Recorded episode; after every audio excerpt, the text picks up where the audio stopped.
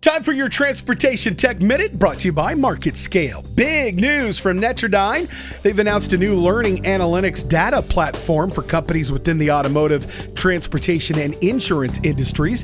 This will provide companies with data including dynamic mapping, distributed video search, and driving analytics, helping developers better understand the dynamic and ever changing factors that impact the way commercial and personal vehicles are driven. The new services will provide real time insights into numerous aspects of driving, including road conditions, driver behavior, unique driving scenarios, traffic patterns, and much more.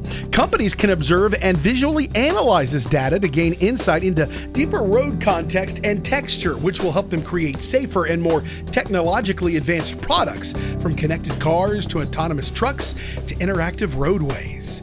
With your Transportation Tech Minute, I'm Jeremy Robinson.